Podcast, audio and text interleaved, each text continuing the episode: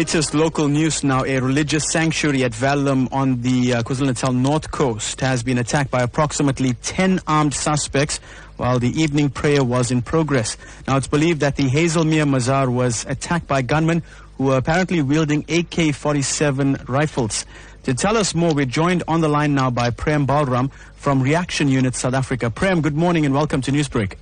Good morning. Can you discuss the circumstances surrounding this incident?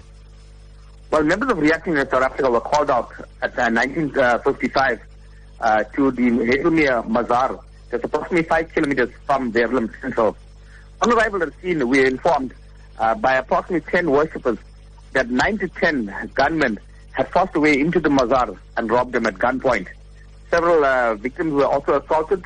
A house was ransacked that was adjoined to the Mazar and the suspects then fled uh, in a uh, white Bantam bakkie. According to several victims, um, the gunmen were carrying AK-47s and 9mm pistols. Prem, let me come in there with the question because according to the witnesses, these suspects um, were actually uh, robbed of their cash keys, or, or the, the suspects uh, actually robbed of robbed the people of the cash keys and their mobile phones as well. But uh, were any of these worshippers injured or harmed in the attacks? Well, there were no serious injuries, but they were assaulted with the butt of a gun. Um, firstly, a 14-year-old boy had a firearm stuffed into his mouth, uh, while his father was forced to open the uh, gates and doors leading into the mosque.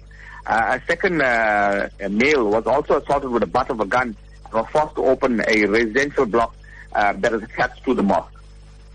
Prem, you mentioned the firearms. AK-47s were apparently used. Um, and in your field of work, are you finding that these weapons are being used more often? Yes, they, they are being used more often. Uh, we encounter AK-47s, uh, you know, every few days uh, in, in, in petty crimes as well. Uh, petty crimes uh, such as common robberies, uh, where, where cash of a few rands or a few thousand rands are taken. suspects are using heavily, are, are coming heavily armed and attacking, you know, victims that are, are not armed themselves. Prem, that is all the time we do have this morning. Thank you so much for joining us this morning.